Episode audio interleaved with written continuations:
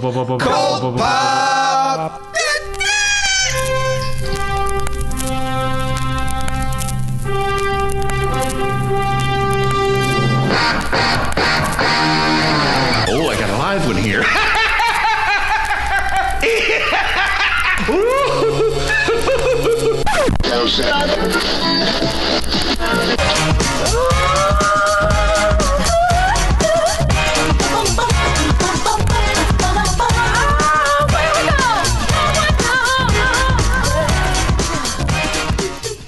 up to our sidekicks and hench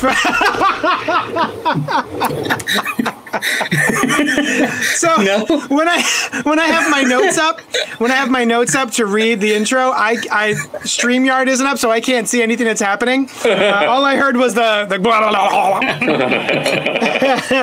What's I was, I was, up? I was Shut trying up! to release the release the flavor crystals in the wine by gurgling it. That's a thing, right? Yeah, that's there's how you flavor do it. crystals in every wine. Oh, what's up to all our sidekicks and henchfolk out there in the mother loving geek nation? You're currently tuning into the Cult Pop Podcast live stream, aka spoiler alert, episode 751, where we will review the past week's comics as well as talk about some fun pop culture topics for your listening and viewing pleasure. Also, maybe your sipping pleasure. Um, I'm currently enjoying Coke and maple bourbon butter pecan flavored rum. And as Noel said, that is that's a lot. It's a lot of. How is it with the Coke, JD? This was a big thing right before the show. I, re- I I thank you for your input. It is delicious. Thank you. Excellent. I almost used uh, ginger ale, and you guys are like, nah, Coke. Yeah. I'm your host Johnny Destructo. With me this You- week is uh, what? He was Noel was so bothered by the suggestion of ginger ale. He is he's out of the show. Oh, did he leave? He's gone. Yeah, he's like, he's F gone. this crap. yeah. Um, oh, there I got. Ooh, there's a mesquite. Mosquito. Oh. Get out of here. You can get Does mesquite blood. flavoring have anything to do? It's like crushed up mosquitoes, right? Mesquite flavoring? Yeah, yeah, yeah. Yeah, I thought so. I'm your host, Johnny Destructo, owner of Johnny Destructo's Hero Complex, located at 4327 Main Street, Philadelphia, PA, a Perticule shop, which caters to nerdy and nerd adjacent individuals of all shapes and sizes, sans poopy jerks who go on and on about jerky, poopy things that collectively make most people cringe. Sort out your lives, stinky heads, then come on by the shop. Wink. I'm not sure if I'm supposed to say it or do it. I'm just going to do both. Wink. Uh, this is the part where I write anything in the script and JD reads it. If you want to get sticky and hot, go, go, go, go, get the shot. If Hmm. you want to smash some dude named Scott, go, go, go, get the shot. Hmm. Now, go get the shot. Go, go, get the shot. okay. Uh, oh, it, can- hold on. It continues. Oh. Girl, you looks good. Girl, girl, you looks good. Won't Cool. you vax that thing up? Use a handsome young brother. Won't you vax that thing up? Yeah. Date in real life. You need to vax that thing up. Feeling freaky all night. You need to vax that thing up. And scene. With me this evening are people of which I am moderately fond. First up is Brian Lee. Brian, yeah. what is your favorite comic or comic storyline featuring your least favorite character? My fa- my favorite comic or comic storyline featuring my least one. favorite character. Yeah, you flipped Who's the my script on you. least, Who's my least favorite character? Oh, is it Punisher? Spawn? Who is it? um, I can't think of anything I've really liked with either of them in it. Oh, okay, here we go. I barely remember it. What if Punisher got the Venom symbiote? right? And that was some crazy stuff. Uh, and I think that's probably the, the my favorite uh, of those that I can remember. Um, I'm in. Yeah, Nice. yeah. He could shoot bullets made out of the symbiote, JD. That's dumb. He never ran out of bullets. Uh, uh, oh, Noel's here too. Whoopity friggin' do. Hi. Hi, Anyway, I'm- thank you to everyone. Hey, what's up, Noel? I, I can I sorry to do this, but apparently everything crapped out during that whole introduction. So my microphone's not working, my headphones are barely working, the recording is terrible. So I might have to leave and I'll come right back. Okay. Okay. I hope it works out. So oh, uh, that means the recording Meanwhile, we'll is take some comments. Oh shit.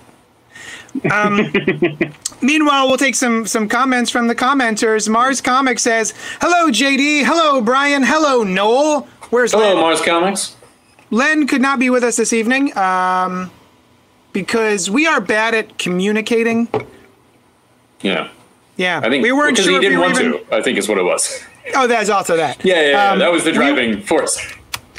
we weren't sure if we were going to do the show tonight because of the holiday, and I was out visiting my mom in New Jersey, and we went and saw Shang Chi, and everything was up in the air. And at the very last minute, we are like, "Hey, what are we going to do a show? What's up?" Then we're doing a show. Um, uh, oh, Christopher Goodnight said, now, you know, a lot of times we don't like to talk about things that are not the topic, but we don't really have a topic other than comments. And this is an ongoing story. He says, I actually liked the ending of Enterprise Season 3. The Xindi twist saved the season. And uh, I'm glad, yeah, as, as we said before, like Season 3, definitely the high point of that show. And uh, I'm glad you liked it. I don't exactly remember what the twist was, but I remember it was cool. It was cool, though. Me neither. Yeah. well, you, have you seen it? Yeah. Oh no, I'm sorry. I'm sorry. I'm thinking of um, the good Discovery. one. Discovery. Yeah. Star Trek: The Next Generation. They're, all the rest of them are good. It's just Enterprise that is only all right. But you watch Discovery. I thank you, Discovery. Yeah. Yeah. Um, Let's see. Oh, Mars is saying hello to Christopher Goodnight. Christopher Goodnight says my trip to Virginia got canceled along with the Killers concert I was going there for, so Hmm. I bought two Jason Todd Red Hood figures I've been wanting. That's cool. Nice. Yeah. Oh, what if sucks? By the way, what? No, I assume you mean the show specifically and not like the what if concept of comics and whatever. But also, I'll second JD's. What? What? Oh, I, I'm loving it. Yeah, I really enjoy it. But I love like what if. Like McDonald's. Yeah, like I mean, McDonald's is really enjoying the what if show, Yeah, yeah. and we uh, we're very similar in that way. yeah. Um, It's what if sucks. Get the Ugh. get what? Get, psh. Well, stick around though. But Yeah. we love it. Let's see. Anyway, thank you to everyone joining us live on Facebook, YouTube, and Twitch. If you like what we're doing here, please be sure to like, comment, subscribe, and share. The joy of doing this live is hanging out with y'all in the chat and getting to chitty chat with all of you. So uh, d- don't don't stop. Yeah. Don't stop Uh, hey, JD, I have a question for you. Um, Ooh, neat. What about your least favorite character's uh, most favorite appearance? Who's the least favorite character? Least favorite character. Yeah. We're not big least favorite. We're not a big least favorite show. Right. Uh, so I had a yeah. hard time figuring that out too. Yeah. I don't like Deadpool. Here's my all right. Okay. When the when the question was asked, the immediate thing that popped in my head Mm-hmm. was Deadpool, um, one of my least favorite characters Mm. in Uncanny Uncanny X X Force. Oh That yeah, my that was a cool series. Yeah. That was totally my answer if we were ever, if I was ever going to get to answer it. It was. Deadpool, who I gave no shits about, but then Rick Yep. Remender using him in X Force. That was Which- the black and gray costumes, and he's they are in the future, and he's been in this this like underground cell for like a hundred years or whatever. Is that that Was one? there was there a future part to that? I don't know. It was the maybe in the run eventually. I don't remember. It's But it was the black and gray costumes with the red Yes. highlights. Yeah, that was a good run. Yeah. Chris says I'm in the minority talking about uh, so. No, you missed the hot take that Christopher dropped on us, which was, "What if sucks?" By the way. BT Dubs. okay. Yeah. Uh, I mean, he says, I'm in the minority. I know. I hate that they leave it as a cliffhanger at the end of the episode so we never get a resolution. What are you talking about? What cliffhangers? well, There, there hasn't been a single cliffhanger, has there? I wouldn't call them necessarily cliffhangers, but big teases, especially the one where uh, episode three, Fury's Big Week, does end in a pretty precarious. but they position. they all end like that. Whereas Yeah. the resolution happens, and if they wanted to, they can explore more. It's which is so. The this most recent episode, uh, if we're going to talk about it, the the Doctor Strange one, Yes. um, it was the most like an actual what if comic because the whole Mm-hmm. point of what if comics is to show you that what did transpire actually is the best way it could have gone down. Hmm. So they're almost always terrible things happening to characters you love. Like the f- the fact that the first episode was wonderful and made me feel good for the most part with uh, with Captain Carter was almost a a misdirect because what if is supposed to be your characters getting destroyed, right? And then episode two was which one? Uh, that was, That was uh, T'Challa, T'Challa. as Star Lord. Yeah, Also that one was awesome. Also also great, deli- yeah. incredibly delightful. So I was like, all right, so this they're, they're doing this, but then the third and the fourth was like, oh, everyone gets killed, things are terrible, this is awful. Yeah. Doctor Strange does this thing. I'm like, this feels more like what if now? Yeah, I don't consider Now- those cliffhangers. They're just like, No. mm. And that is kind of a, if I'm remembering right, that is a common what if thing where, because these are one change within the the Marvel universe or the Marvel Cinematic Universe. So part of it is like, and then the universe continues after, Yeah, yeah. you know, like these things happen, but this whole universe, the whole setup is now different. And also, I think they have said they're going to continue a couple of them in, um, and, I- and we may, who knows, we may see stuff in other movies. I genuinely think that um, it's all. I think the second half of the season is going to be a Mister or like. I think they're all going to connect in a way. I Oh, like. possibly. I can Yeah. totally see a, you know, multiversal Avengers type of bullshit. Hmm. I like. I, I just think that it's not like the comic comics wise, they often don't touch each other, but hmm. you know, twenty billion MCU movies and TV shows now, and they make mm-hmm. a point to make them connect in some fashion. Mm-hmm. I just, I just think that it's going to go there eventually. You know, mm-hmm. like maybe just for one episode or as a tease that you know Captain Carter will meet that version of Strange. I, I don't know why. I just think that that's going to happen. If it doesn't, though, I'm totally fine with that too. Uh, he goes on to say the Doctor Strange one sucked the most because they took a character that was underused in the movie and then fridged her for 30 minutes. Christopher, 100% agree on this one. Um, the entire time, I'm like, this is what you're doing. You're just. The Rachel McAdams. First of all, I remember going in to see Doctor Strange, the film, and being like, oh, Rachel McAdams, I wonder what we're going to do with her. Absolutely nothing. Not a goddamn thing. You could take every scene with Rachel McAdams out of it, and you would have the same movie. I don't understand. They could have. They could have cast me. Like, why would you cast Rachel McAdams? She should be an MCU hero character, not a, a girlfriend with nothing to do. It just was so strange. JD, you could be an MCU hero character too. Don't uh, I- don't sell so- yourself short. I agree that they I agree that they underused her, but I don't think she was completely wasted and nothing to to I don't think that it's that binary that she was completely wasted and had nothing to do. She was pivotal for the character of Strange in the movies, but she was underutilized. So she wasn't useless and wasted. I, I don't think that it's like that much of a roller coaster to the other end. Do you know what I mean? Like I would have liked to have seen more of her, but she did serve a purpose in the plot. She served a very important purpose in the plot, but What was it? uh, the the entire first act. She was featured in the entire first act. His establishment of ordinary world and uh, the and the inciting incident and moving into the second act. She was brought back in the third act, but yeah, she had nothing to do at all while he was away. Yeah. Yeah, she And- wasn't. but she was just underut- there- She, She was, was there in the beginning underutilized to say, but I don't "Eh, think you're she kind was of a awa- dick. Oh, it was a little bit more nuanced than that. I actually really like that movie. I do think Uh, that I don't dislike the movie. I love her. Yeah. but I don't think that it's as just other end of the spectrum. Like they fucking wasted her, and she's. Like, I I don't think that, but I do think that I was hoping that she would be more in the sequel or have a bigger role in the sequel, which I don't think No, she's I'm- even I'm- in. So Oh, is she not in it? I don't know. Yeah, there's no reason I- for her to be unless they're going to make her some sort of I don't know sorcerer. Could be some alternate reality version of her. Well, that's Yeah. that's just it too. Like how how would the conversation be if they awkwardly inserted her into like the magic part of his life? Right, like uh, like Yeah. um, Man of Steel. Yeah, like Right, like there was no reason for Lois Lane to be in ninety percent of the scene, uh, any of the action scenes that were happening in Man of Steel. But for some reason, she's on the ship, and for some reason, she's on the plane. You know, it's like, yeah, that Yeah, would that would be even more frustrating. I think. just kept inserting her into like Yeah. like so she's either a damsel or always just like let's find something for her to do it's cool if she just stays a doctor over here that he like has dates with and then helps him with other things and we're good like i don't know It- it's i like rachel mcadams i think that's the end of it I, I love her. That's that's Yeah. why I'm bummed that she didn't have anything to do. Um, Uh, so, from a, a scale of one to ten, how would you guys rate Shang Chi? Oh, we'll get to that, my friend. Action figure expert is asking down in the chat. Um, we're we're going to be talking about that at the end of the show. Uh, we're only going to talk about four books. We're going to breeze, breeze right through them, hopefully, and then we'll talk about Shang Chi because that's what I'm most excited to talk about. Um, now I'm probably going to drop out, as you guys know, but Yeah. is news to the viewers.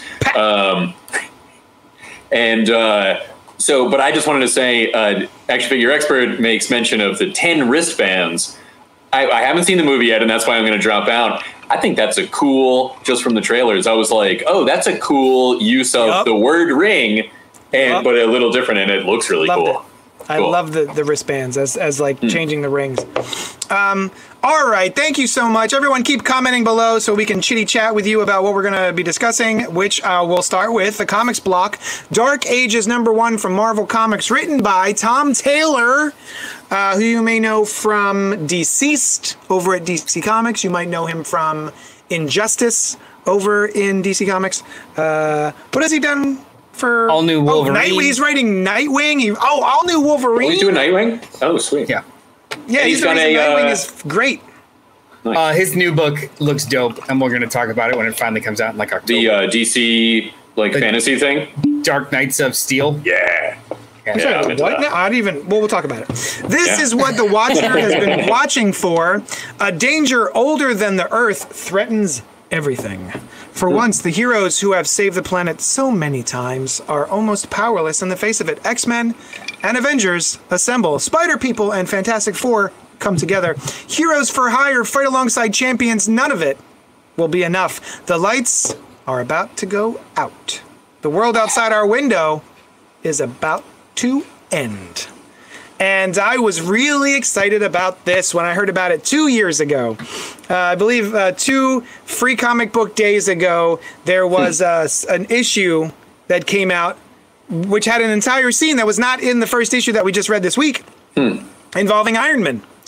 And uh, I was like, oh, snap. And I, I thought it was going to be in continuity. So I was like, oh. Um, and then we, it's, it's not in continuity. Spoiler alert. Um, but I was very excited to read it because I love Tom Taylor and I like what he does. And I was not disappointed. I think this was great. Uh, it was different than I thought it was going to be because I was kind of like, is he just going to do DCeased but for Marvel? That's not what this is. It felt very different. It felt like an entirely different beast. And I am.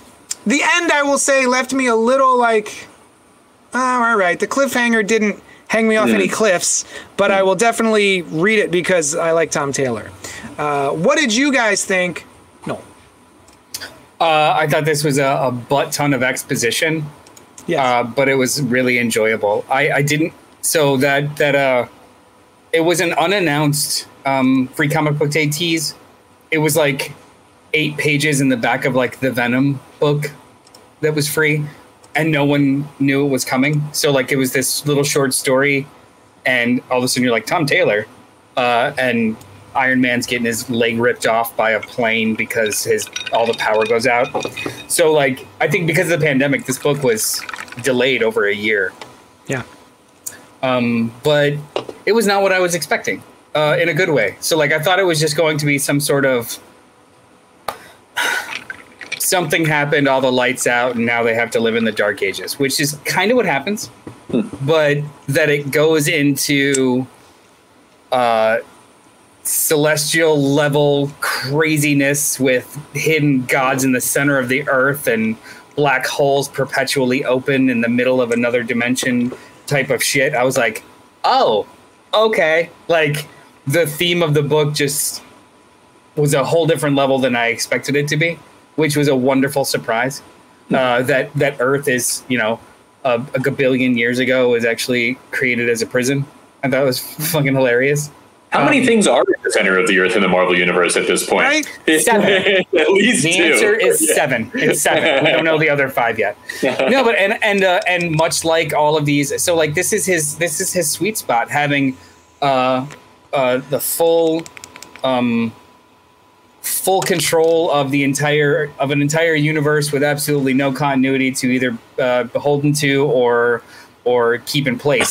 so when Tom Taylor has like injustice or DCeased, it's like who do I want to murder? which which beloved character will I shock people with uh, killing off? Which happens. Um, but and even though I'm expecting it, he always does it so effectively, right?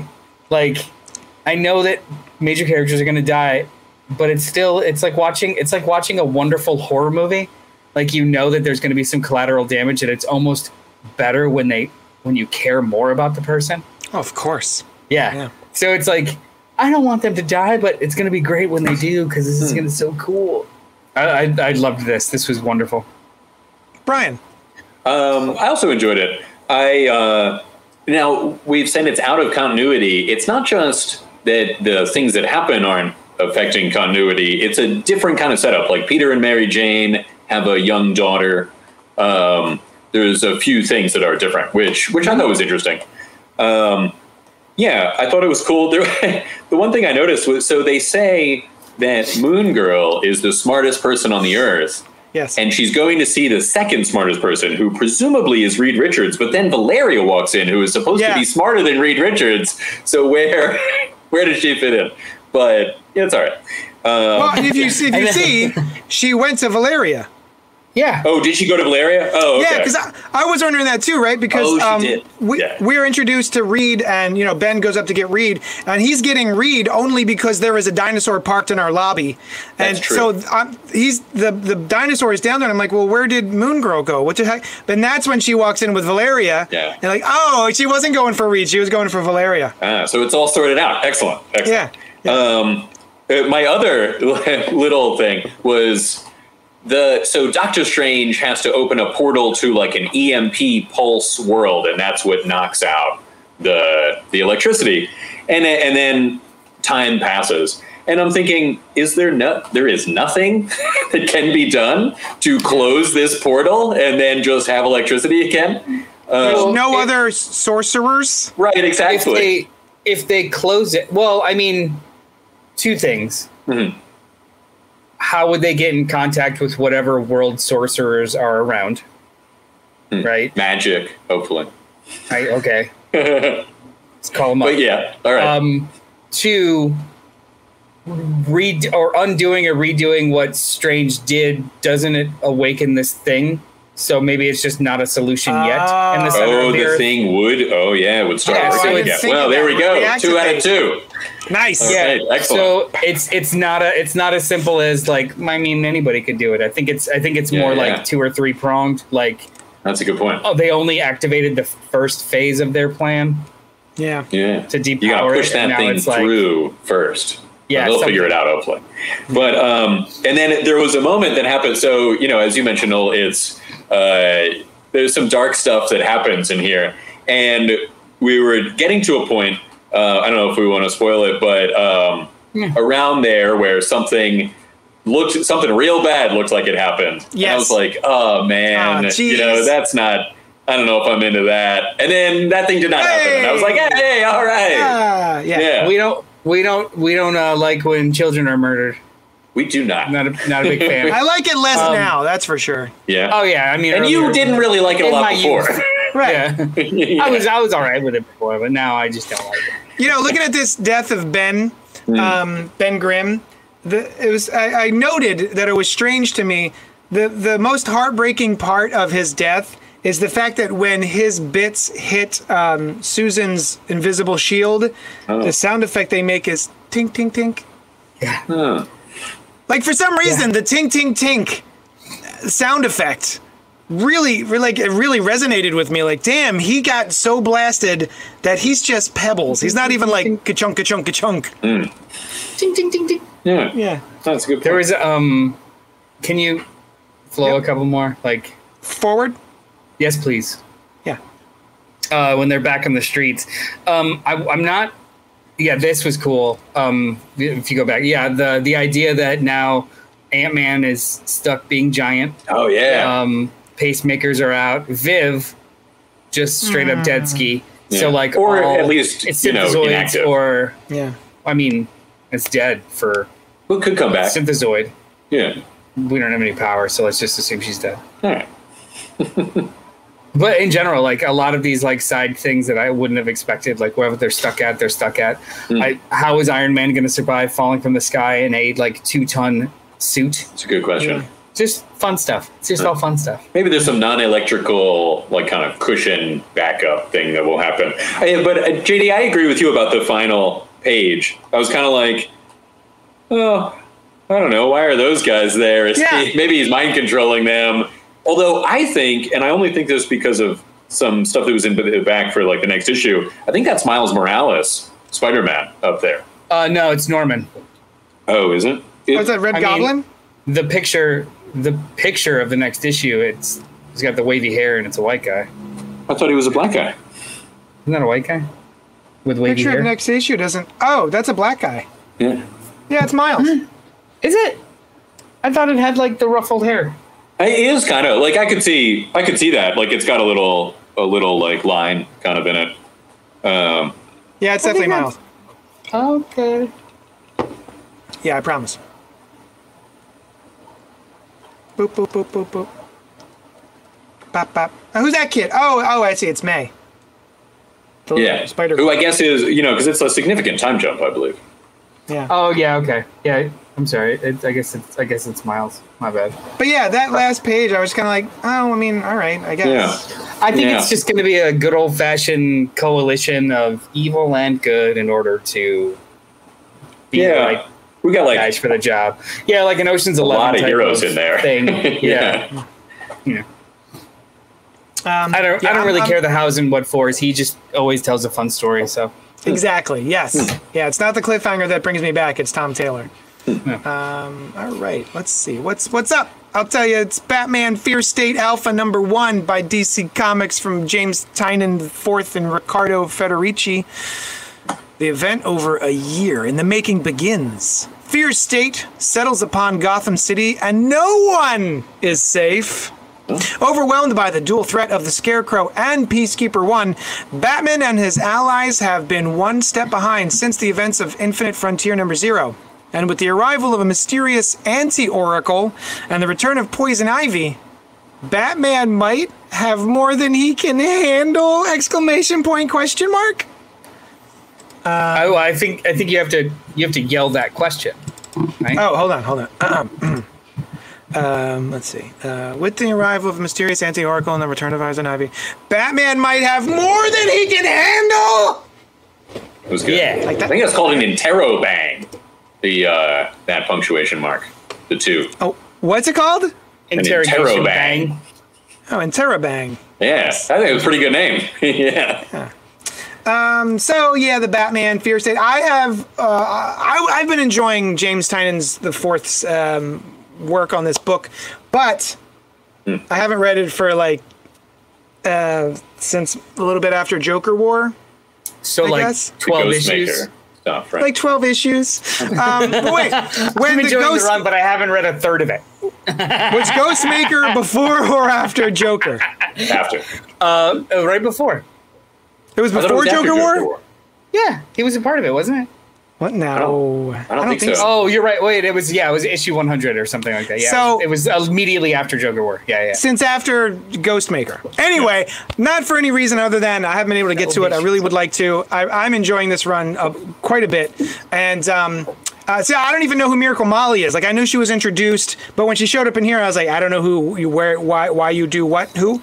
So um, uh, it was interesting to jump back into this after missing a whole bunch of stuff, uh, but I feel like it caught me up pretty well. I, I didn't really feel confused by the end of the issue. I think it presented itself um, appropriately, and um, I can't say I was bowled over by it. Um, I like the idea, the impetus for the fear state, which is all of the events of the past couple of years have been building towards this, like Joker taking over everything, Bane taking over everything, not being able to trust the police department, and um, now we've got this where we're trying to push the citizens of Gotham into a fear state, which I guess which means they're just more malleable, right? The They're like- Scarecrow's theory, I think, was that, which I thought was a really cool part of the book, was that like he had written some papers early in his career that if a society was pushed to the brink, they would be able to be like their momentum could be It's- shifted it's- into a different it's- direction. It's just an extension of what doesn't kill you makes you stronger. His whole theory too is that Batman has had experienced a fear state. Bruce Wayne experienced hmm. a fear state at a young age, and he fortified himself and changed himself into something much stronger because of it. It's just like a community-sized theory of something Yeah. like that. Yeah, but I think malleable was the Yeah, malleable work. was was important to it too. Yeah. I Um, um, What'd you think? Brian, you go first. Uh, I enjoyed it. I um, I thought the art was cool. Right, it's not the most kinetic art in the world, but um, I liked it. You know, it's it's nice looking. Uh, like I said, I thought that that was a cool. Uh, it's nothing like revolutionary, but it was a cool theory to base a, a miniseries on, um, and it works for for Scarecrow being the one that that did it. Um, and uh, the th- the thing that happens with the Oracle, I was like, ooh. Yeah. That's cool. I mean, uh, I think it was JD. Was it you that, was- just like, yeah, they introduced it, and then two panels later they did Yeah, it. I was reading Yeah. it and I was like, you know, Oracle Oracle says something like, "Oh, I'll get my word out to the people, and the people will believe me because it's me. Uh, Mm-hmm. they trust me." And I was like, "Oh, we're definitely going to be seeing that later in the story." Oh, the next page, here it is. Okay, he just jumped right Yeah, into it. That's the equivalent of like, I always look both ways. I'm never gonna get hit by a car from. Bam! Like, yeah, yeah, you don't say shit like that. um, and uh, the stuff with the poison ivy, I thought was cool. There's a lot of things that are set up here that I could see being played out. You know, there's a lot of seeds of storylines that are here that Yeah. I'm that I'm interested in. Um, that that poison ivy bit is actually from the Harley Quinn and Poison Ivy miniseries Oh. that we just did uh, at my store's book club maybe six months ago. Um, at the end of that, you find out that Ivy has been split ever since Heroes in Crisis. So there is like a nice Ivy and a ev- more evil Ivy. That's the Queen Ivy Queen Ivy, yeah. here, which I, I thought that was cool too. That uh, I'm assuming, I'm inferring that Queen Ivy is a kind of ivy that doesn't need sunlight because they say that in the book. Oh, and then um, yes. I, Yeah. it's not an inference, then, is it? Well, I, I guess I'm inferring that that that he looked it up and it's true. what, you know that he didn't just like make up even, Queen Ivy. even if it, even if he made it up in the reality of the book, that's it. Like unless they're quoting actual science. I mean, we're talking about magic, mystical mutant creatures. I know. So I like the science to be right when applicable, though, right? Like if he's going to say there's a kind of ivy out there that's called Queen Ivy and it only in the- survives in the um, not sunlight. in the world of the book, there could be, and it doesn't matter. It's when they try and make real stuff different than what it actually is. If it's just hmm. pure fiction, then yeah, sure. Stick with Yeah. the rules of what you're establishing, right? Yeah. Yeah, like we already knew what Batmanium does in the real world, and then Exactly. Scott Snyder just Yeah. came in and was like making Now- up all weird now stuff when you- for it. That was my biggest problem with that book. you joke, you joke, but they created rules and they stuck to those rules hmm. for how they were going to use this fake metal in, Yeah. in continuity of the mm-hmm. story. So, like, that is technically okay. But if it I was mean, like, oh yeah, sure. iron does this thing and it's actually a magical conduit and we'll show you how, like, then that's like, all right, come on, we all know what iron is. That's fine.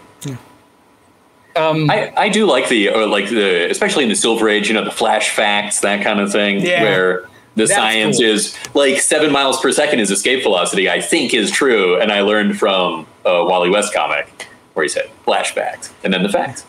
I, I I have a lot of mixed emotions about this book. Like as just a Hmm. comic, I enjoyed it, but I'm not super enjoy. I'm I'm very Batmaned out, just Yeah. Hmm. hardcore Batmaned out.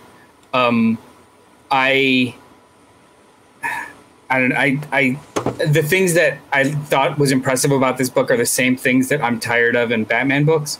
So like I I think I think it's noble that they mention the fact that the city has um, was taken over by Bane and then was taken over by Joker and everybody's on the edge. And that's great that they incorporated that into their story in order to execute this one. But it just glaringly showed how redundant or repetitive it, it all is. Like every 12 issues, the entire city is taken over. And it's Yeah. just, it's, it's starting to feel like, I mean, it's always been a cycle. I guess I'm just now feeling Don't, it. don't forget when Riddler did it and Scott Oh, Snyder. yeah. Oh yeah, in Yeah. year zero, and Yeah. and then the owls took over. They, Oh, they yeah. had a whole night, and then, the Owls.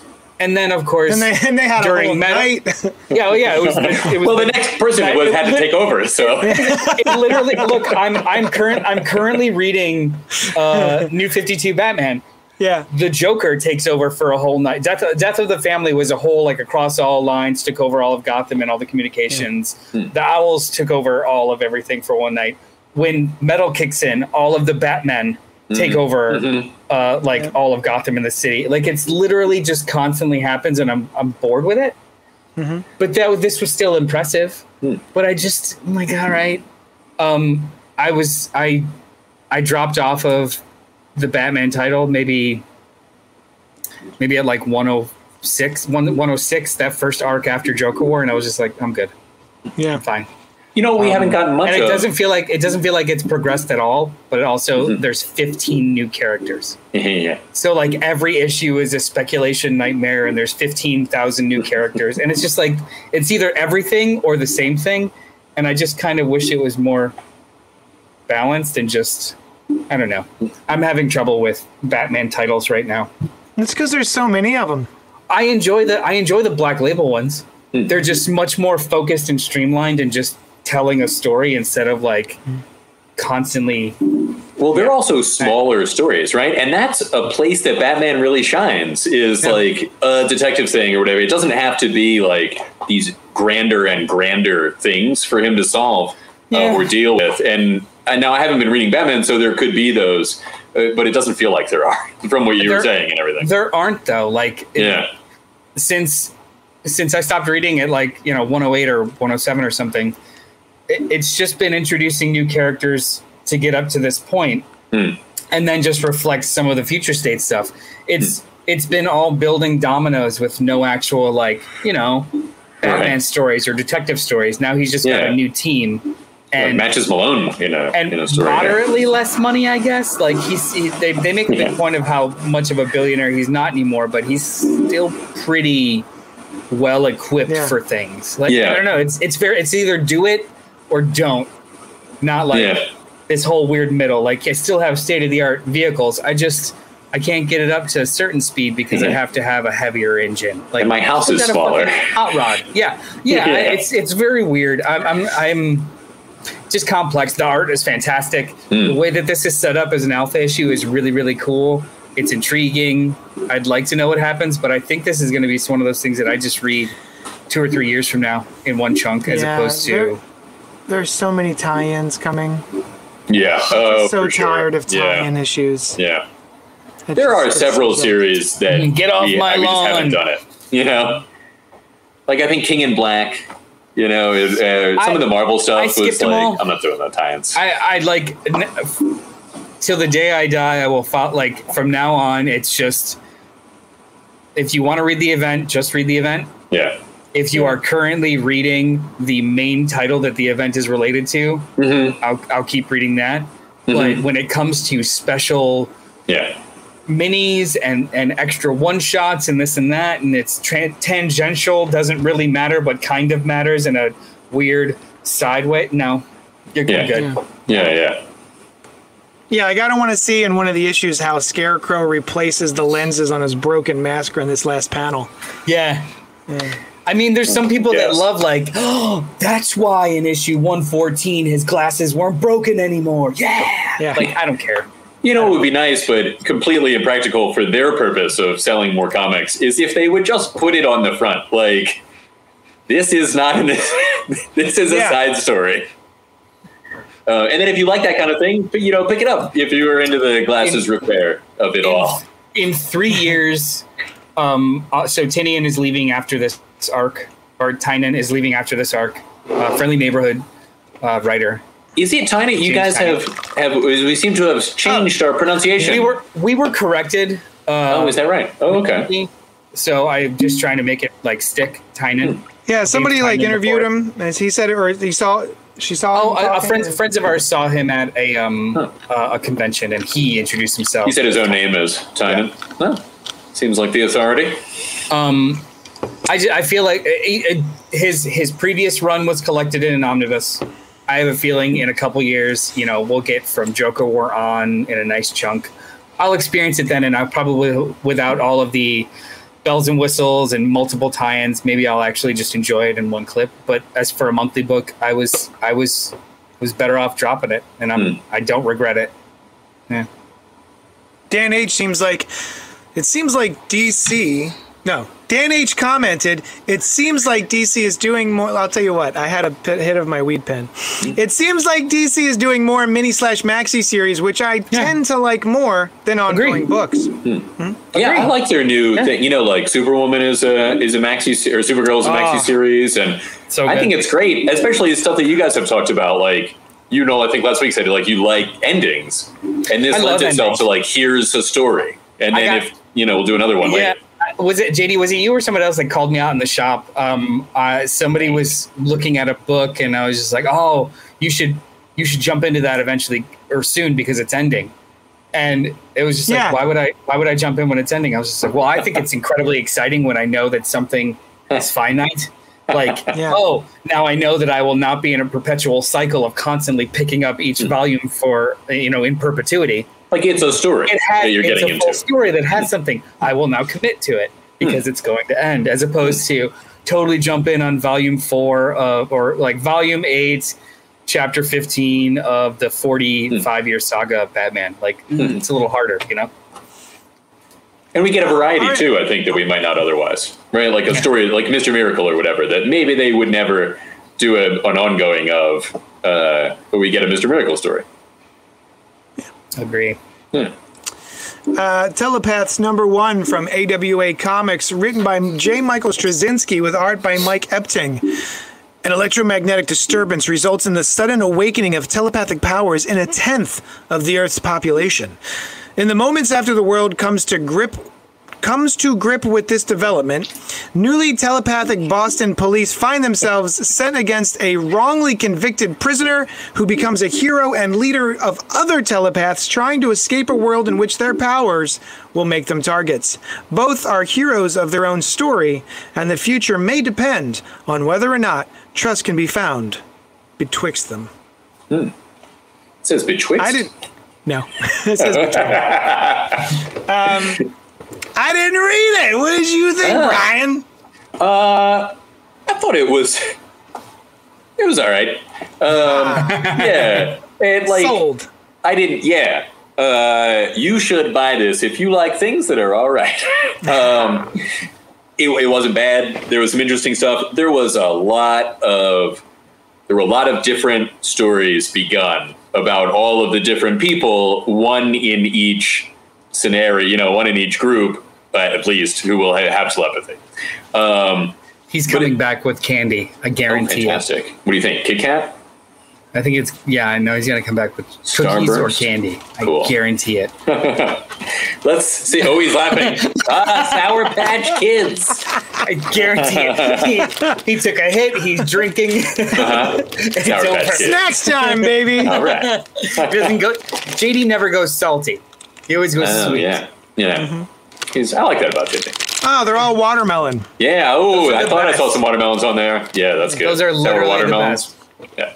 Uh, so anyway, but there was a lot of it. There was a lot of this before the interesting thing happens Yeah. in the story. Some of which, you know, was like, eh, I don't care about that. Uh, the president of the United States is one of the people, and I don't think he got telepathy, but I would be more interested if he did. I think that would be an interesting story. Well, I think it was it was his like Secretary of State or something. Yeah, somebody like actually that. introduced who she's. Oh, the the whole time I'm reading this, all I can think of is like holy television movie exposition. Yeah, Like yeah. it, it's just a shit ton of exposition, and it was all like very pilot episode ish, Yeah. or like TV two or two or three minutes of each. Now that you put it that way, like two or three minutes of a show of each of these things, that would probably be okay. This is this is Yeah. like the first half of the first act of a of a an event series on television, and it it has the same qualities too. Like Mhm. it it looks very rote. Like Yeah. like I like Mike Epting, but his his art or Steve Epting, sorry, his art is very, you know, gritty, procedural. There's it's just functional, right? It's Look at this all boring it's ass cover. espionage. Yeah, That is a very cover sucks. Seen It- before like, cover. Like his his like his claim to fame is is uh, Brubaker's Captain America, and the reason why Mm-hmm. it worked there is because you took something fantastical like Captain America, and you brought him down to a Hmm. ground level of espionage and just like in the mud kind of urban warfare, but without the fantastical elements. He just draws like an episode of Criminal Intent. SVU. it's just regular, regular looking people in regular It's- everyday clothes. It, it, it's Yeah, it's yeah. not even like film quality. It just looks kind of like a television Yeah. drama. yeah. Yeah, it does, And- doesn't it? It's like, this is like, hey, does. check out this comic book about some Yeah. boring people, This some is- of whom have guns. this is the new Yeah. ABC television show. Yeah. That- Yeah. w- yeah. it- it's not that. It's there's nothing wrong with it. It's just not that great. Also, too, Yeah. J. Michael Straczynski, you've told a different version of this short story like 18 fucking times. Uh, Rising Suns, uh, Resistance, Stars. or Uprising. Oh, sorry, Rising Oh, Stars. No, Star. You're right, Rising Hmm. Stars. Some Um, stars. the the other AW book, Resistance and Moths, those have the same kind of premise where Yeah. like something happens and people are born with powers. Yeah. Something happens and people get powers. Something happens and a lot of like it's just it's the same goddamn thing, bro. And you're not telling anything different with each one. Yeah, They're they're, all very broad. characters. They're all very broad characters. Oh, I thought you meant each character, but Oh, there's no, I mean Yeah. I'm talking about his other like other stories that are Right, this right. exact same stories. Like the conceit and or thesis that he has has not been changing. It's Mm-hmm. just another set of events. Whether it's a solar flare or a meteor, it's events changes people, people Mm-hmm. be stupid. That's it. And I'm, I don't know. Just it, this was disappointing. Now I'll tell you, the End League has a similar thing going on, and that is a good series. Second Rick Rick Remender. I- series, whom I don't really care for actually, I was gonna say- used to. I uh you everyone I've ever I so I have End League, I haven't read it yet, Mhm. but almost everyone I know that likes Rick Remender's work talk about how that is like the worst thing. That's Really? the worst Oh, thing he's okay. done. It's not awesome. And then you're the only person that's just like loved it, Yeah, don't like Rick Remender. It's Yeah. still great. I'm like he hit oh. a different thing. The first issue is the best in my opinion, and he and it goes a different way. but- nine. Yeah. Um, not down. it's just down and then solid. You know, uh, he sets up something real interesting in the first issue that doesn't and can't get followed up on. That I was like, oh man, that was the coolest part. Let's do a book club for the End League. Sounds good. Oh, we did a book club for another thing of his that I liked. What was it? Oh, it the was Fantasy Eternity. World. Yes, that was also very cool. So we're talking about other books because this one is uh, pretty rote and kind Yeah. of boring. Maybe Di- two or three disinteresting issues from now- characters. Maybe two or three issues from now, it'll like have a turn. and It'll be really fascinating. But as of right now, it's literally just been exposition and introduction, and it's kind of boring. Next book. I've All right. eaten an, an, an entire bag of Sour Patch. Kids. What? Did quick. you breathe? The breathed Sour Patch watermelon kids. Almost I think- American number one from Aftershock Comics, written by Ron Marz with art by Marco Castiello. Spies like us. What? In 2008, husband and In 2008, husband and wife Russian intelligence operatives walked into the U.S. Embassy in the Dominican Republic in order to defect, making a deal to trade secrets for new lives. But instead of the American dream, Janosh and Victoria Newman found themselves caught up in red tape, bureaucracy, and turf wars between the FBI and CIA, all while their past tries to kill them. Ba-da-ba, ba-da-ba, wah, wah. Um, this is, I believe, based on the true story, on on the real happening in life. Oh, really? And, uh, yeah, and it reads just like a true story that happened in real life. Uh, and then we get to the end, and I was like, "All right, Do you remember Um, Kurt Vonnegut's thing? Uh, some things only happen in real life and bad fiction. yes." I like Yeah. that quote. Um, yeah, this was not particularly interesting. I was not invested in these two people at all. So at at the very end, when they get to America, I was like, "All right, cool." Go ahead, no, I'm sorry. You said um. Oh no no no! I I, I thought it was all right. Uh, so like I I read um I've I read both Almost American and Telepaths. Telepaths was uh, like by the numbers and rote. This was just very. It had the it had a patter it had a pitter patter of a spy movie that was effective. And if you don't care for that, especially like the first act of a spy movie where it is a lot of talking and people trying to outthink other people. It's difficult in comics. So I liked it, but I totally agree with you that it's like, all right, so okay. Well, this wait a minute. this would have this would have So been better as like an, an OGN. It's Oh, it, uh, agree. issues wise, like so it it it hits the it hits the marks it needs to hit. It does it incredibly well, but because it is in issues, they essentially only give you half of the first act. Yes. So it's it's interesting, but it's not enough to like, you know, what? How did you put it before? Uh, it's not enough of a cliff to hang off of. Yeah. Yeah. It's just it's just like, oh, cool, it's a nice teaser. Cool. Like it reads like a zero issue because there's not enough space to actually get through the first act. So I liked it, but I would not read this in in chapters. Nah. Yeah, I It like might this page that like you've a- got up here, JD. Oh, it's I like that great. color Yeah. layout. Yeah. Yeah. I, I really like the art a lot too. I've never heard of this artist, but he has a lot of he's got a lot of uh, Leinil Yu vibes Yes, going does. on, especially with Yes, his uh, caricatures and his acting. Um, I liked I liked this a lot, but I I I'd be hard pressed to recommend it in issue format. Hmm. Yeah, for sure. Yeah, but but it was Um, totally solid. It was much better than Telepaths. Um, I guess we'll talk about Shang-Chi. Hey JD, before I go, I think both of us read the beginning of Midnighter. I really liked it. I forgot that I didn't finish it. Um, I really liked the art, and uh, it was a cool story, time travel stuff. What, what, do you, what were you thinking? A few words. I read half of it and gave up. Oh, really? Oh, okay. I, so different about reactions. thir- I read about thirteen issues and like stopped. Thirteen Oh, okay. pages, stopped. Yeah. Yeah. All right, cool. Yeah, well, I- two out of three. Or uh, right, didn't like it. That's all right. Um, very good. All I actually well, well- didn't. I I'm I suck because I actually didn't notice that it was a Michael Avon Oeming, which I usually really Oh, like. Oh yeah. But I was He did just, mouse one of the mouse uh, guard or something, right? I, and I, all I know him from is Powers. Powers, uh, United States of Murder Inc., um, Oh, okay. Curies. Like most of his stuff is usually pretty like heavy line, dark, Hmm. and square jaw, um, which I'm very used to. And then seeing this, it was just so bright and kind of a thinner line, and I was like, I, I Oh, I like those things. I was I like, ooh, like I like this. this thin line. I didn't like it. I think the I thought the action was pretty bleh. Yeah. Uh, and then I was I mentioned that in the shop, and JD was like, "You don't like Oeming?" I'm like, "Yeah, I love Oeming." He was like, "That's who did the art." I'm like, "Oh shit, yeah, I can see that now." But I no, I didn't like this. I didn't Yeah. like this at all. oh, all right. Yeah. Um, uh, before I go, JD, you know, it's been so long, about a week, since you told me about ways that people could contribute to the show. Is there anything that you would like to say about that, please? like I said last week, Brian, Uh-huh, if you just uh-huh. pay attention to me, uh, you can go to patreon.com slash Johnny Destructo. Help us out there. I'm thinking of adding a sticker tier because I want to do like a sticker a month maybe or every two months. And like everyone in that tier will just, I'll just send you stickers um, that I design, I draw myself.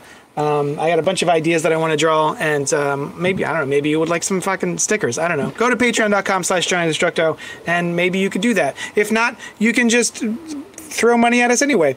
Um, if you don't have any money, because most of us don't, we're all poor as hell. That's why we're here on a Monday night talking about comics instead of out buying yachts like normal people do I- on Monday nights. Yeah, uh, You, making you can just money moves. Is that a, yes, that's a thing? that's what they do. yeah. Yeah, Um, yeah. Just pick their money up and put it in a different place. They- Yeah. yeah, they Scrooge McDuck it. They just like move it into the vault where I swim in it. They move then I'm- through the money. Yeah, mo- those are Displa- money moves. money displacing. Yeah, yeah, yeah. We're all very, we we know how money Same works. page. if you don't have any of it, you can just, you know, hang out with us and and just talk to us. We're so lonely. Yeah. And you can like and comment and subscribe. Brian, Yeah. uh, if you could do me the kind favor of getting the f- out of here. Uh-huh. Okay. That's it. I kindly I you good eve. uh, Fi- enjoy. kindly Thank F you. off. Effing off.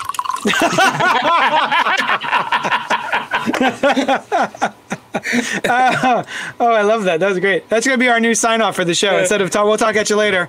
Effing off. Effing off. All right. I'm going to close this down so I got more wiggle room. Here we go. Shang-Chi and the Legend of the Ten Rings came out this week. And uh, let's see. I know some information about it. It's directed by Destin Daniel Cretton. And uh, uh, it's based on Marvel Comics. Um, starring, how do you say this? I don't want to say Simu. It's not Simu, is it? Oh yeah, it's it's Simu Liu. Simu Liu, Awkwafina, Meng'er Zhang, Zhang, um, a bunch of names I'm gonna just uh, mess Tony up. Um, Leung. Tony Leung, Benedict, Le- Wong, Michelle Yeoh, Ben Kingsley. Ugh, such a good. oh yeah, we're gonna cast. spoil the shit out of this. By the way, We're gonna spoil the fuck the yes. the f it. out of it. We're gonna spoil Yeah. the butt out of it. We're gonna take the butt. and We're gonna spoil it, and then we're just gonna put it there. Um. Now, all right, spoil this for me, Noel. Who who is Des- Destin Daniel Cretton? Destin Daniel Cretton. Um, he, this is his first larger movie.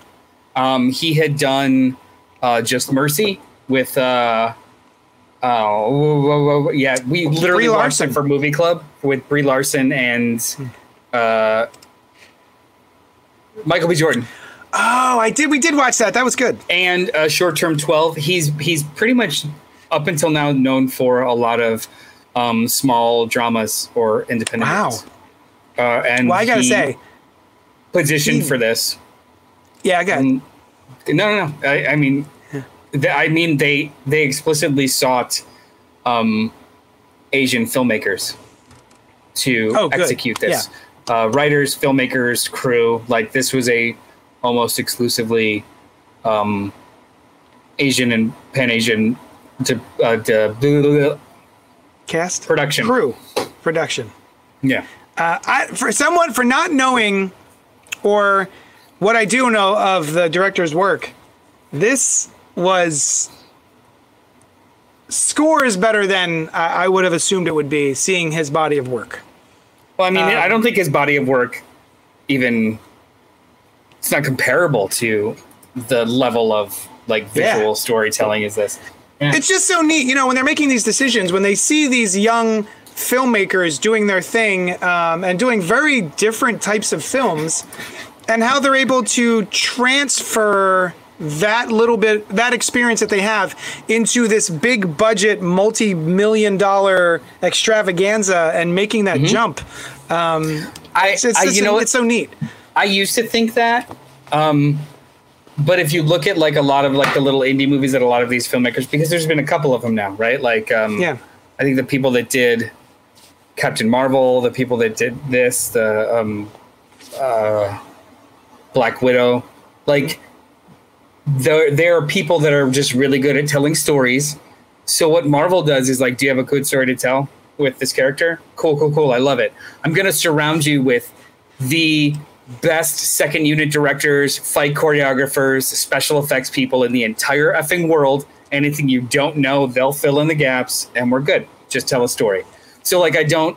I think Marvel has set up, or at least Disney, Disney Marvel has set up this apparatus where a small filmmaker will not be completely inundated with um, uncertainty with a large production because they surround them with literally the best of the best in what can be done right? So like uh, like a lot of the a lot of the action is shot second unit. A lot of the special effects are done first and then and then they have time to render them. So like all that the director really really really has to do is make sure that all of the characters and all the story beats make absolute sense and they capture it on the day and all the other everyone else works around it right so like I, I think that marvel has created this this vacuum where it can exist that a small person or like a small movie maker can make a big Yeah. crazy ass movie without you always having to go to Spielberg. You know, True. Yeah. which I think Yeah, is fantastic. Yeah. Yeah. Uh, what did you think of this movie?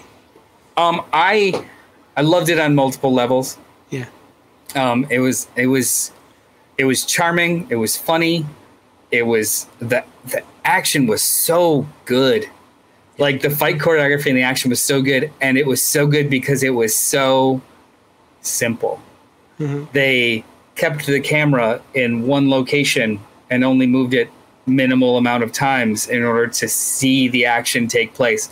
Like where things were blocked and where you were as a viewer was never in question. It wasn't jerky. It wasn't all over the place. It wasn't shaky. It was literally watching excellent physical people do mm-hmm. excellently physical feats of strength. Yep. And it was just so great because you don't get to see that anymore. Everybody's got like a digital double or Yeah. or a green screeny kind of thing. And this was actually like athletes doing athletic, really impressive shit. And it was great. You know, seeing Simu Liu's face was Yeah. fucking awesome. Right?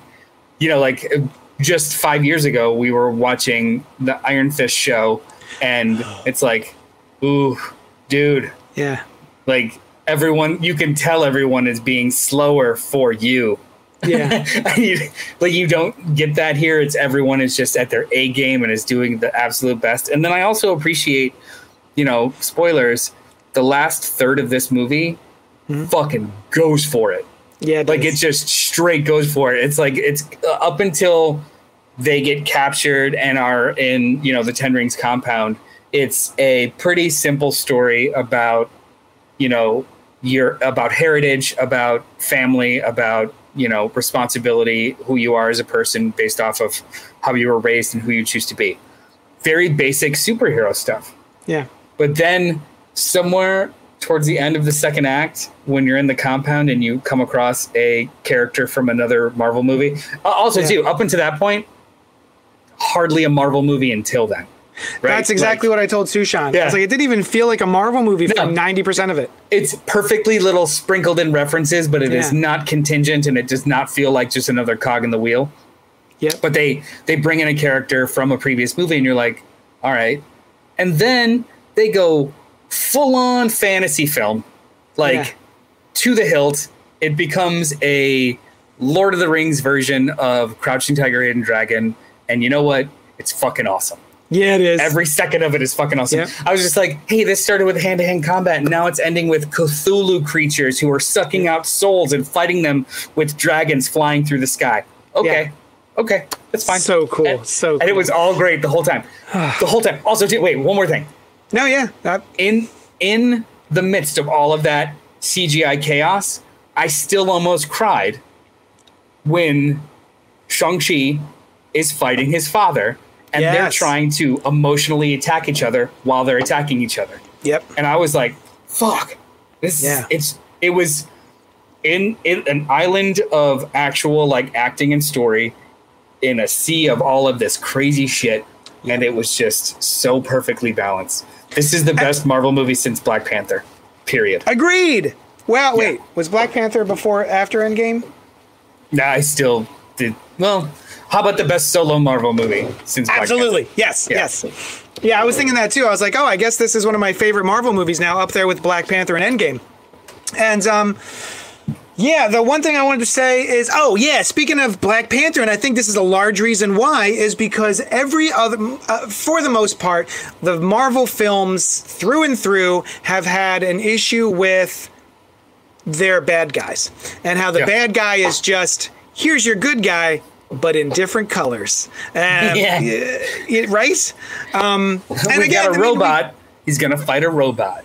We- robot he's a bigger robot um and of course you know we do have two martial artists martial arting at each other while using rings like you know again Ah. you, very similar characters fighting each other but there is an emotional heft and a, and a balance to them that i think it really drives the whole film. The fact that I don't hate the his name isn't the Mandarin.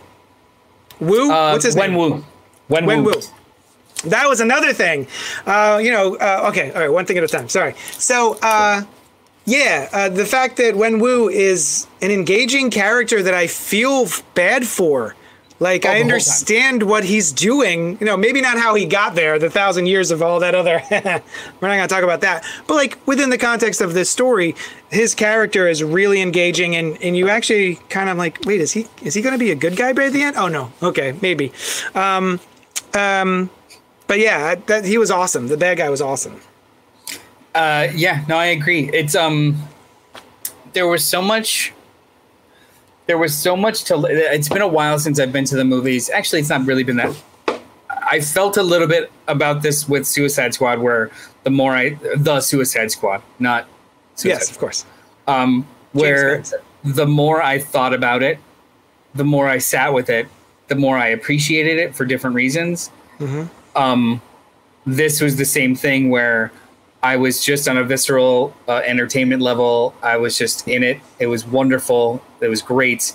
But then the more I thought about it, the more I wanted to listen to the music. And the more I thought about it, the more I wanted to to see this or revisit this scene. The more I thought about it, the more I was like, I really loved the relationship between Awkwafina's character and Shang-Chi.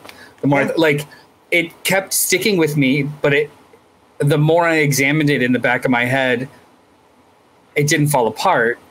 It just got stronger. Like my appreciation for the movie just kind of kept getting stronger. So like I saw it three days ago, you saw it like this afternoon.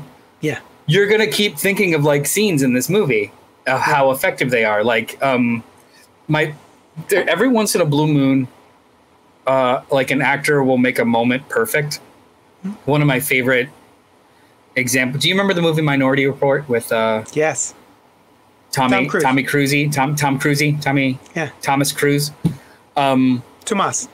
Tomas. I don't know how well you remember it, but there's a scene at the very end when he's got like the little earpiece and he's all bald and he just he got es- escaped from the prison, and he's in an earpiece while Max von Sydow, who's revealed to be the villain, is trying to find him and they're talking.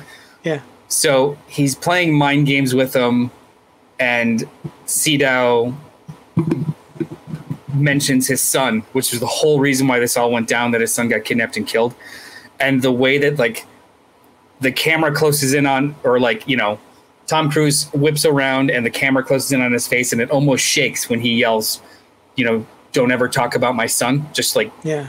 it was just a really perfect moment that like hit the stakes and even like the main bad guy was just like oh shit i shouldn't have said that Yeah. there was a couple moments like that here especially in like the the the main fight at the end where you know not only are the father and son trying to physically fight each other they're also trying to really fuck with each other. Mm-hmm. And both of them get really really good digs in. Yeah. and it was just so impressive how the actors pulled both of them off like especially tony leung wh- when you he in one scene he goes from anger to sadness back to anger and it's all just with his eyes. Mm-hmm. Like he's he's um, studying a map. He hears the voice of his wife. He starts to cry. Bad guys walk in want him to do. He relays his plans to murder potentially murder his son. And you're like there was no takes. Like Yeah. he just did all of that with his eyes. And it was the most impressive thing beyond like it was more impressive than the dragon that shows up at the end of the movie. Like Yeah. Yeah. the core of this movie is just so solid so everything that they attached to it was just icing Yep. the fighting was icing the action was icing the the the weird crazy magic shit was icing because the core of it was just so fucking functional and i loved it 100%. can't say nice enough things Yeah, yeah. Um, you know, you had come in the other day and you were like, "I'm not gonna." I saw it already. I'm not gonna tell you my thoughts on it. I, I, I don't want to like uh, i lasted like four hours sway. Yeah, it's, I don't want to sway your opinion either way. And then four hours later, you're like, "It was awesome." yeah it was like it was a it was like it was like an emotional tourette's i was just like Yeah. it was great i can't sorry i can't i gotta do it it was great it was great You I see all. I, I see all of you out in the in the chat. Let us. What did you guys? Did you watch Shang Chi? Yeah. What do you think? Uh, Robert Monroe Jr. says.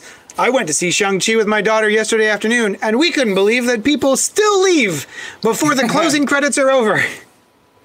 It's a good point. I actually, well, I texted Noel after seeing the uh, mid-credit sequence and be like, "Hey, is there a post-credit sequence?" But at the the minute that Noel texted me back, yes, the it was started. Yeah, there was Um, there was two post credit sequences. Um, what did you think of the first one? Oh, I'm curious. It sets up a mystery. I'm curious. Yeah. Yes. w- With I the.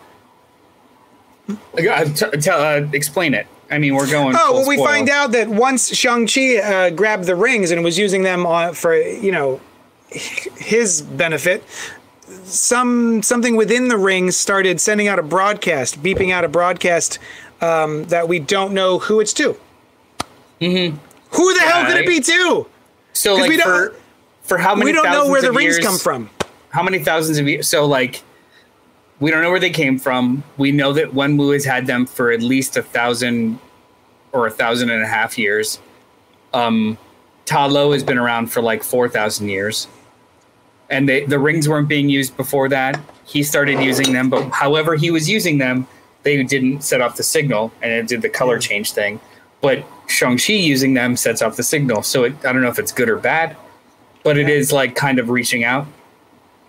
The only thing I didn't like about it, and this is going to be real weird nitpick, is so Wong is talking with Shang-Chi and Katie, telling them the stuff and doing the little motion in the sky things. Yeah.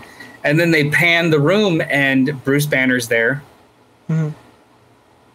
And then Captain Marvel's there, uh, Brie Larson, and they're talking in like phone conference holograms.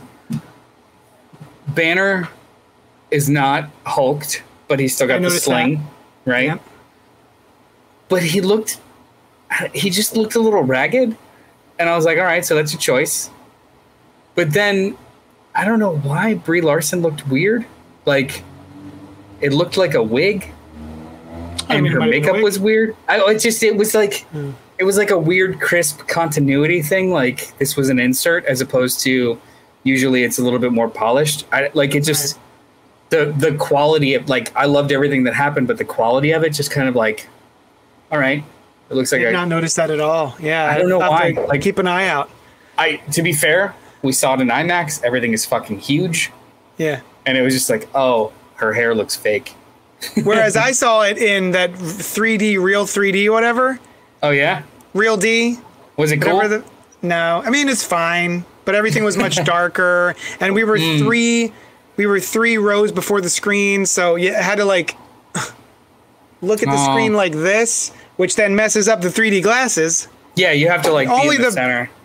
It's like it's like taking a phone, you know, a photo with your iPhone, and you put on the blur, and all you see is like this part of it.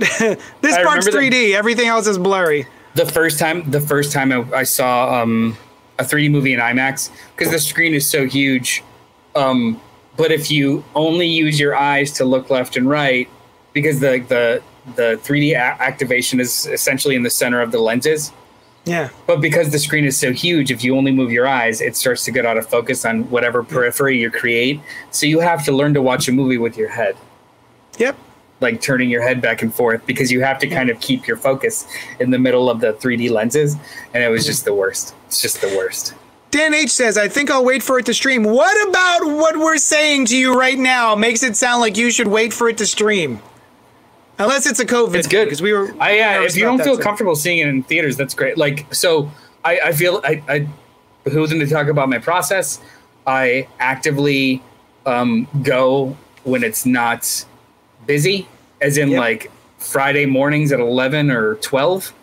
Um, and I will stake out the seats. We, you know, we have these wonderful things where we're allowed to see uh, who's sitting near you and and uh, reserved seating. So up until a half hour before, I'll actually see how many people are in the auditorium, what the size of the auditorium is, and where I can sit without with being distanced around each other. And also to here in Philadelphia, there are mask mandates indoors, regardless of vaccination status. So space, large ventilation systems, and masks. I'm fine. Yeah. Like we're good. But Yeah, if we- you're we- just going on a random Saturday night, yeah, yeah, yeah, it's not awesome. Yeah. No, uh, doesn't want to be in a theater full of people, says Dan. 100%. Yeah, I get it. I get it. Yeah. Our, us going is always contingent on how does it look 10 minutes before the showing with how many Yeah. people are, are actually in there? Um, and will we feel comfortable with that amount of people? And uh, there weren't a lot of people. Um, and every, you know, this, it's Jersey, so there were mask mandates inside. Yep. Yeah. Um, what else? What else was? Oh, nice appearance by the um, oh, what's his name? Trevor. No, no, Trevor. That was fine. He he did Oh, not he did not need to be there.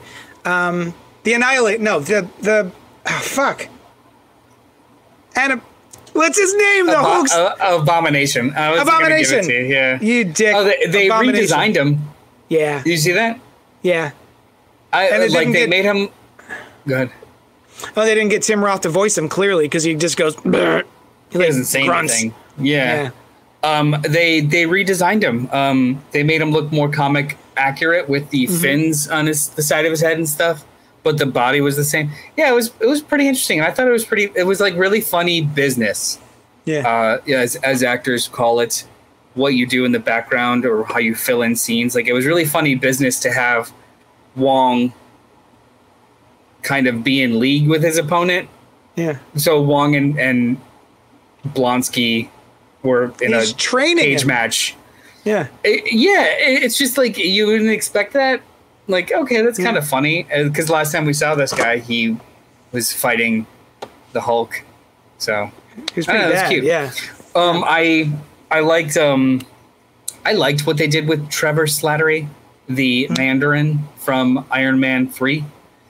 Um, so if you hadn't seen, there's a when they were doing the Marvel one shots, the little short films. Um, they had one called Hail to the King. It's available on Disney Plus now. So Oh, yeah? it takes Nice. place after Iron Man 3, where you have the fake actor who was playing a terrorist on television and they co opted the Ten Rings organization. Killian Aldrich co opted the uh, Ten Rings organization for his own purposes. Um, in that short film, um, they're interviewing Trevor, the actor who was portraying the Mandarin, in uh, for like a documentary, and then it's revealed that at the end, the documentarian, you know, pulls a gun on all the guards and grabs Trevor, and he's like, "Where the hell are we going?" He's just like, "You took Master's name, and he wants to talk to you," and they just abscond with him, and they leave it at that. Yep. So it, it hints at the fact that this Ten Rings organization actually is real. There actually is a head of it, whoever they call themselves, and that's that. So, 10 years later now, or sorry, like Yeah. five or six years later, they make Ten Rings a important part of Shang-Chi. And his dad, who is the head of the Ten Rings, did actually capture Trevor. And he shows up in the middle of the movie, and he's actually a plot device to get them to the third act.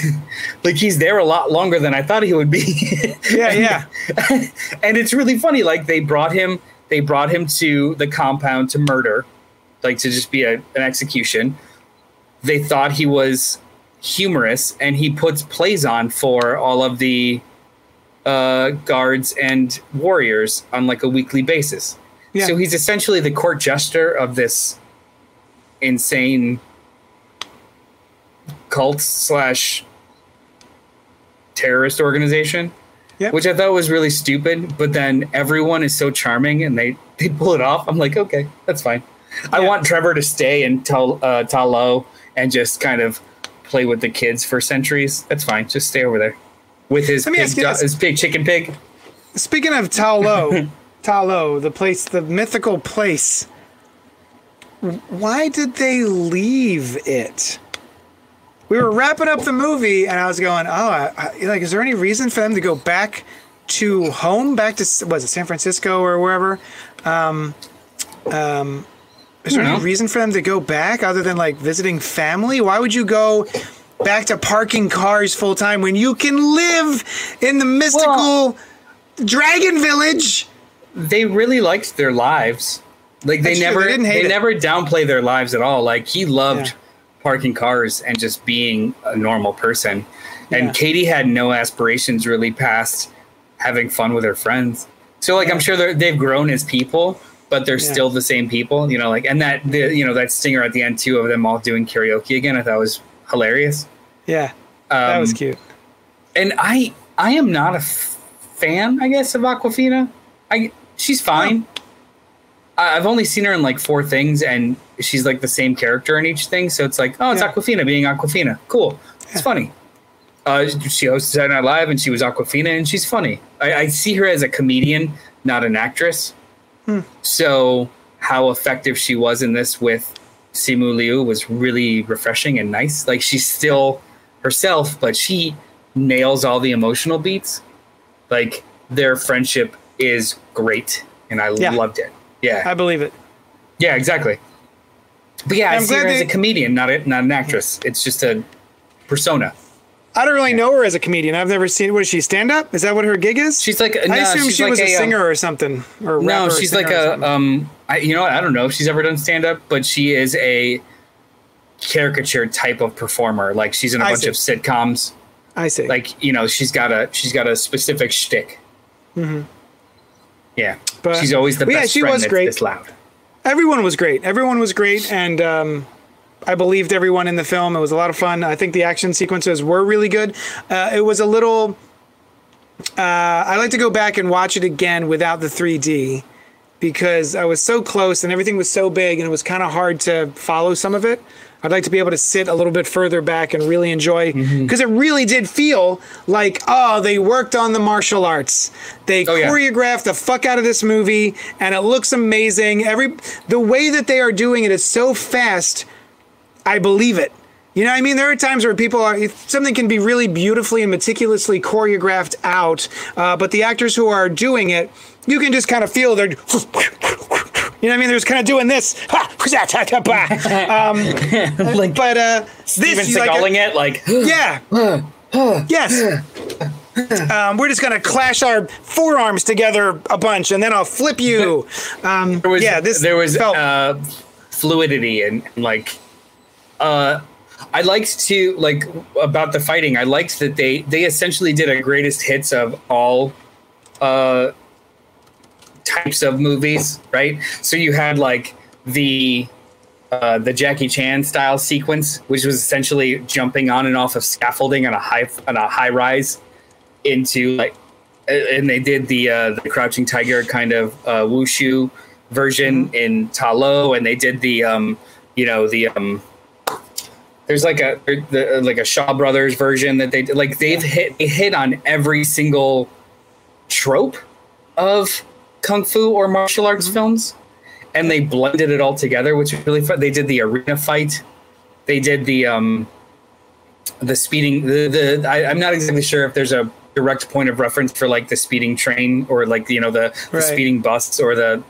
moving or on a train kind of thing, which I'm sure there is a frame of reference for it, but still like a, it's not on top of my head. But they, they did so many different types of action set pieces that it was so fun. Like I, I will I will say that the movie technically dragged a little bit in the second act.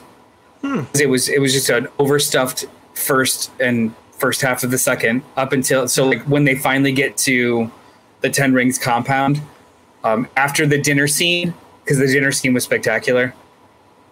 It slowed down a bit to a crawl, and you got everyone's kind of back. You got everyone's backstory memories right. back to back, and it was like this is I'm enjoying this, but you were going 80 miles an and I know you're about to go 80 miles an hour, and it just felt like Yeah. a, a bit of a halt. Oh, that's what So I I- liked about it. Breathing room. I would have, if I had to dig at all, it would I would have preferred a little bit more pacing through the middle. Like maybe don't Yeah. put all of their memories back to back. Maybe Right. space out that whole like middle section because as soon as they like find the dungeon, it's almost comical, and you're like, oh, okay, Yeah. cool. Like it, and actually, it's Oh, it's for- for definitely laughs. comical. Yeah. Yeah, it just did. Um, it was a little of a, it was a little bit of a 180. I, I was with it, but yeah, Yeah. I think and once Trevor and the minutes. butt puppy show up, I was kind of like, oh no, what are we doing? What's going Butt on with the butt puppy? It's just a yeah, it's just a butt with legs and wings. I like. Um, I liked Awkwafina's chicken pig. I like, Chicken pig, yeah. Yeah, chicken pig says so. Like, okay. Um, and the Trevor thing, and I was like, oh, here, I don't know about all this, guys. This is turning into a whole different kind of vibe than what we've had so far. Um, but once we got to um, the mother's home, Mm-hmm. which is called Talo. Talo, thank you. Um, oh, I was in. Yeah, I was 100% in. Uh, the, like- like you said, they really went for it. It felt like um, uh, it had all of this movie had so many different, so many things that I want from movies. Uh, some of my favorite things in movies, like martial arts. Um, it's got some Studio Ghibli in there. It's got uh, Raya and Mm-hmm. Oh, yeah, the Last the- Dragon sort of type stuff, which creature- Awkwafina was also in. The creature effects definitely was. is Yeah. good. Absolutely. Yeah. Very, very cool. Um, I can't wait to watch this again. I, I don't Same. know if I'm gonna. I don't know if I'm gonna do another theater visit for it. I, I probably Right. shouldn't. Why test fate twice? Right. Um, but But I it want to. will, It will be um, streaming in 45 days. Oh, that's it. All So right, good. the yeah the streaming window or the theatrical window was instead of doing day and date, they just made a shorter theatrical window. So Mm-hmm. it's normally um, seventy to ninety days, depending on the studio. But now it's just forty five. So you know, by Thanksgiving, you'll be able to watch Shang Chi in your home. Yes, which I will. Uh, before we wrap it up, what did you compare this to Black Widow, the most recent Marvel movie? Because I feel like Uh, I really enjoyed Black Widow, but I walked out of here and I was just like, boy, did this blow this out, blow Black Widow out of the water. Um, uh, it was well, it was a better movie just altogether. It was a better movie. Like I think just the story they were, um, the effectiveness and how well they told the story they wanted to was just better. It was just a better movie. But when you compare the two, they were trying to achieve two different things. So like this was this had to establish a whole world, a completely different character, new new and different characters. Um, like there is a giant info dump in the middle of the movie that should not have worked if it wasn't for Michelle Yeoh. Um, and God, like there were so many things that shouldn't have worked in this movie, but because everything was done so well, it did.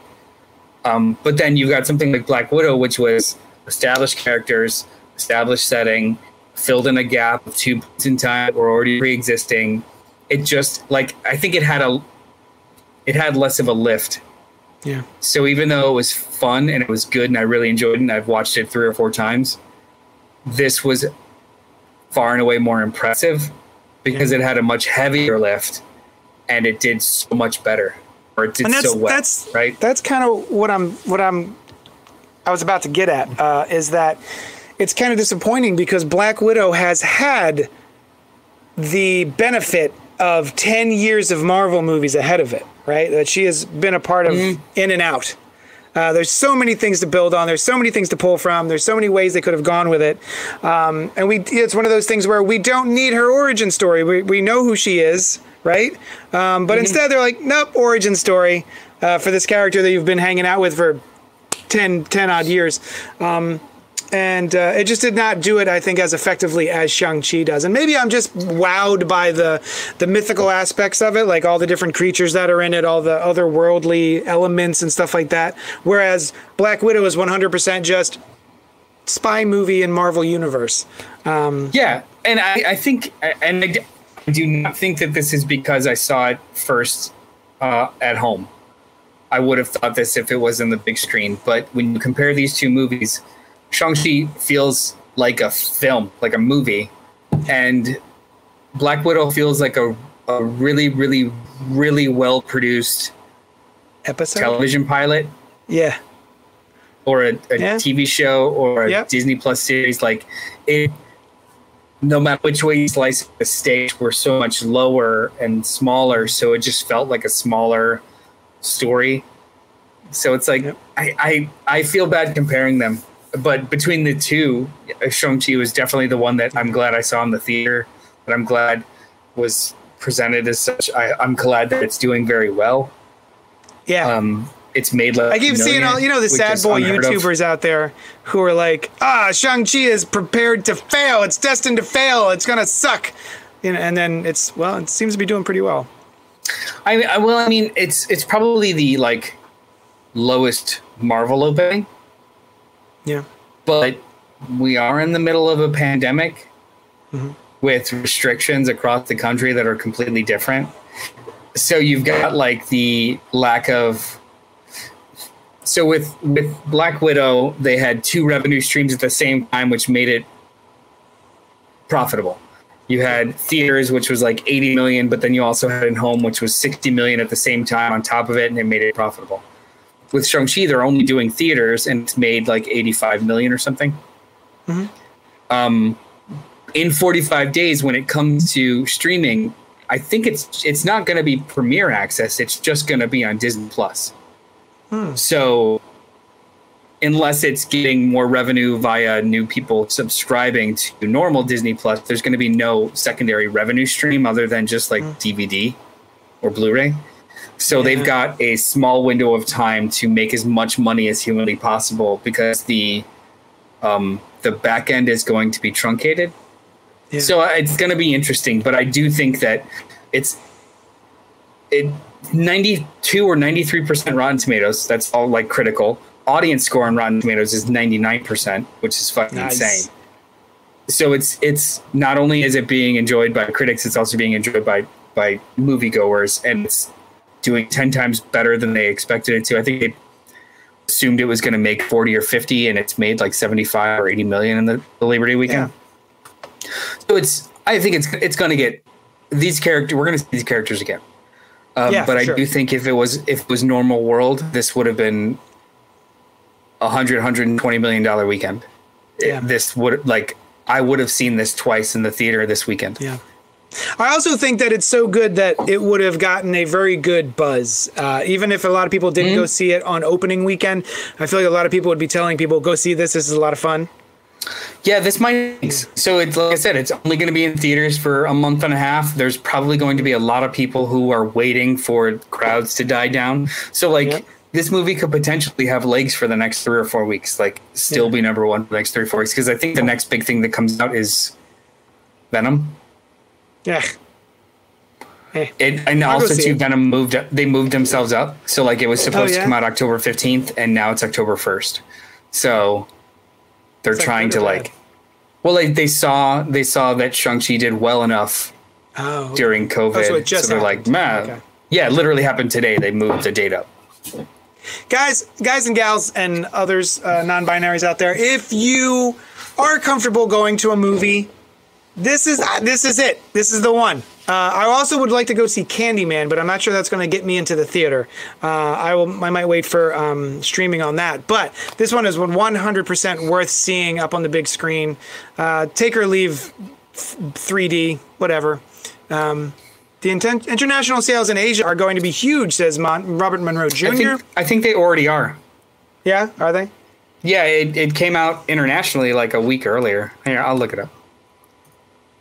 I'm just glad that we, you know, it's so neat that we have had so many Marvel movies, so much time in the cinema with the Marvel universe that we're getting characters like Shang-Chi that I never cared about. I never would care if there was going to be a Shang-Chi movie, but at this point I'm like, ooh, give me some more Shang-Chi. He's great. He's awesome. Um, I haven't read many of his comic books. I went back and I read his origin story where his father is actually Fu Manchu, which was problematic and also uh, i guess they lost the rights to use fu manchu and then they made it the mandarin. And i also this entire time where i tell people the story of fu manchu and how they uh, well that wasn't working so that you know they weren't able- to do that anymore so then they they gave him to um made him the son of the mandarin. I still felt weird. Like is the mandarin much better uh as, as a representative character? I don't think so. So i like that even in this it's addressed. He, he talks about it, and he's like, "My real name is blank, and um, Wu Wen, Wen Wu, When Wu. Wen Wu, Wen Wu." Yeah, Um, it, was a, it was a really good joke about how uh, Yeah. you know the best that this American can do is n- name me after an orange, yeah, and people still feared him. Like what the fuck?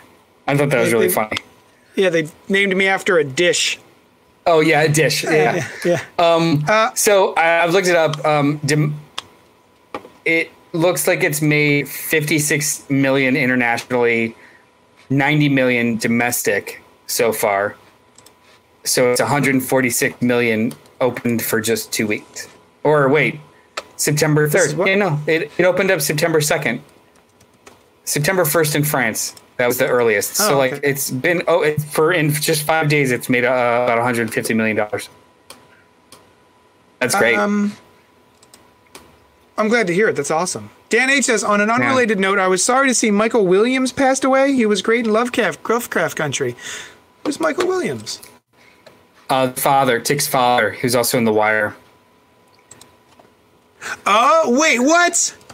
Yeah, he um he was found in his apartment today. Um, they're suspecting uh, um, an overdose.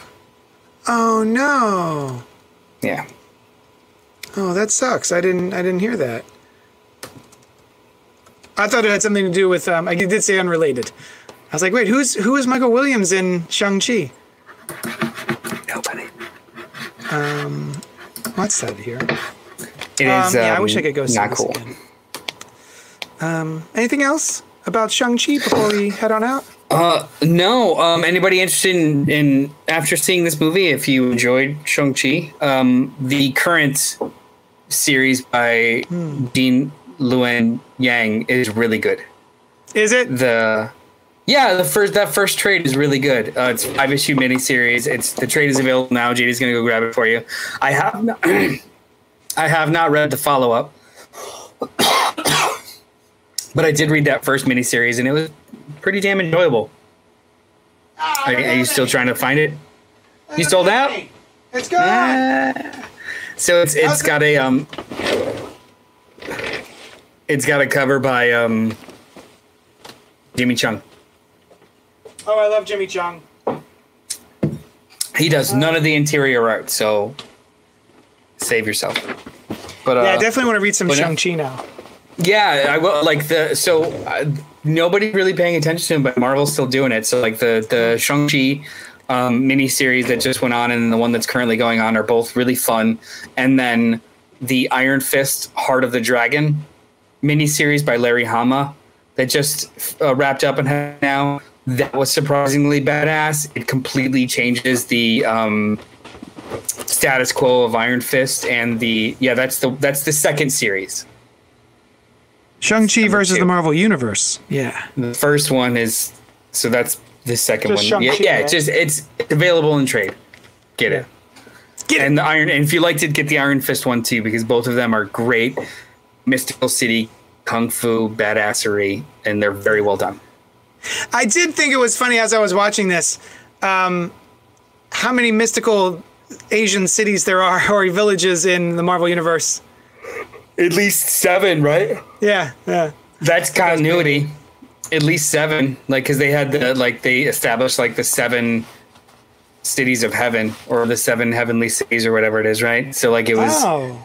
it was Kunlun, Kalo, something something something. Yeah, there's And some other ones. Yeah. just dimensional cities. Yeah, like uh, Fat Cobra and uh, Queen of Spiders, and we need to we need to read that Fraction Brubaker run again because they had the that amazing uh, arc of just like the tournament of all the cities.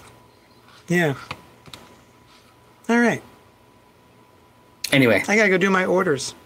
Guys, go see Shang-Chi. It was awesome. I really, I honestly, honestly would go see it right now if I could. Um, yeah, it If was I wanted wonderful. to be in a movie theater again, I'd go. I'd go right back in and see it again. It was so much fun. it was pretty Uh, wonderful. anyway, yeah. So let us know what you thought. Um, if you're listening to this after the fact, after we're no longer live, you can email us at cultspopgo at gmail.com. We will read it on the air. We will get back to you on the er. You can join us here again next Monday at 9 thir- 9 9 9 It's nine. Today was special. It's just nine. Yeah. Uh, Mondays at 9 here, wherever you found this. Uh, hang out with us and come talk to us because we, we only have each other. Um, that's it. Thank you so much for hanging out with us and uh, fucking off.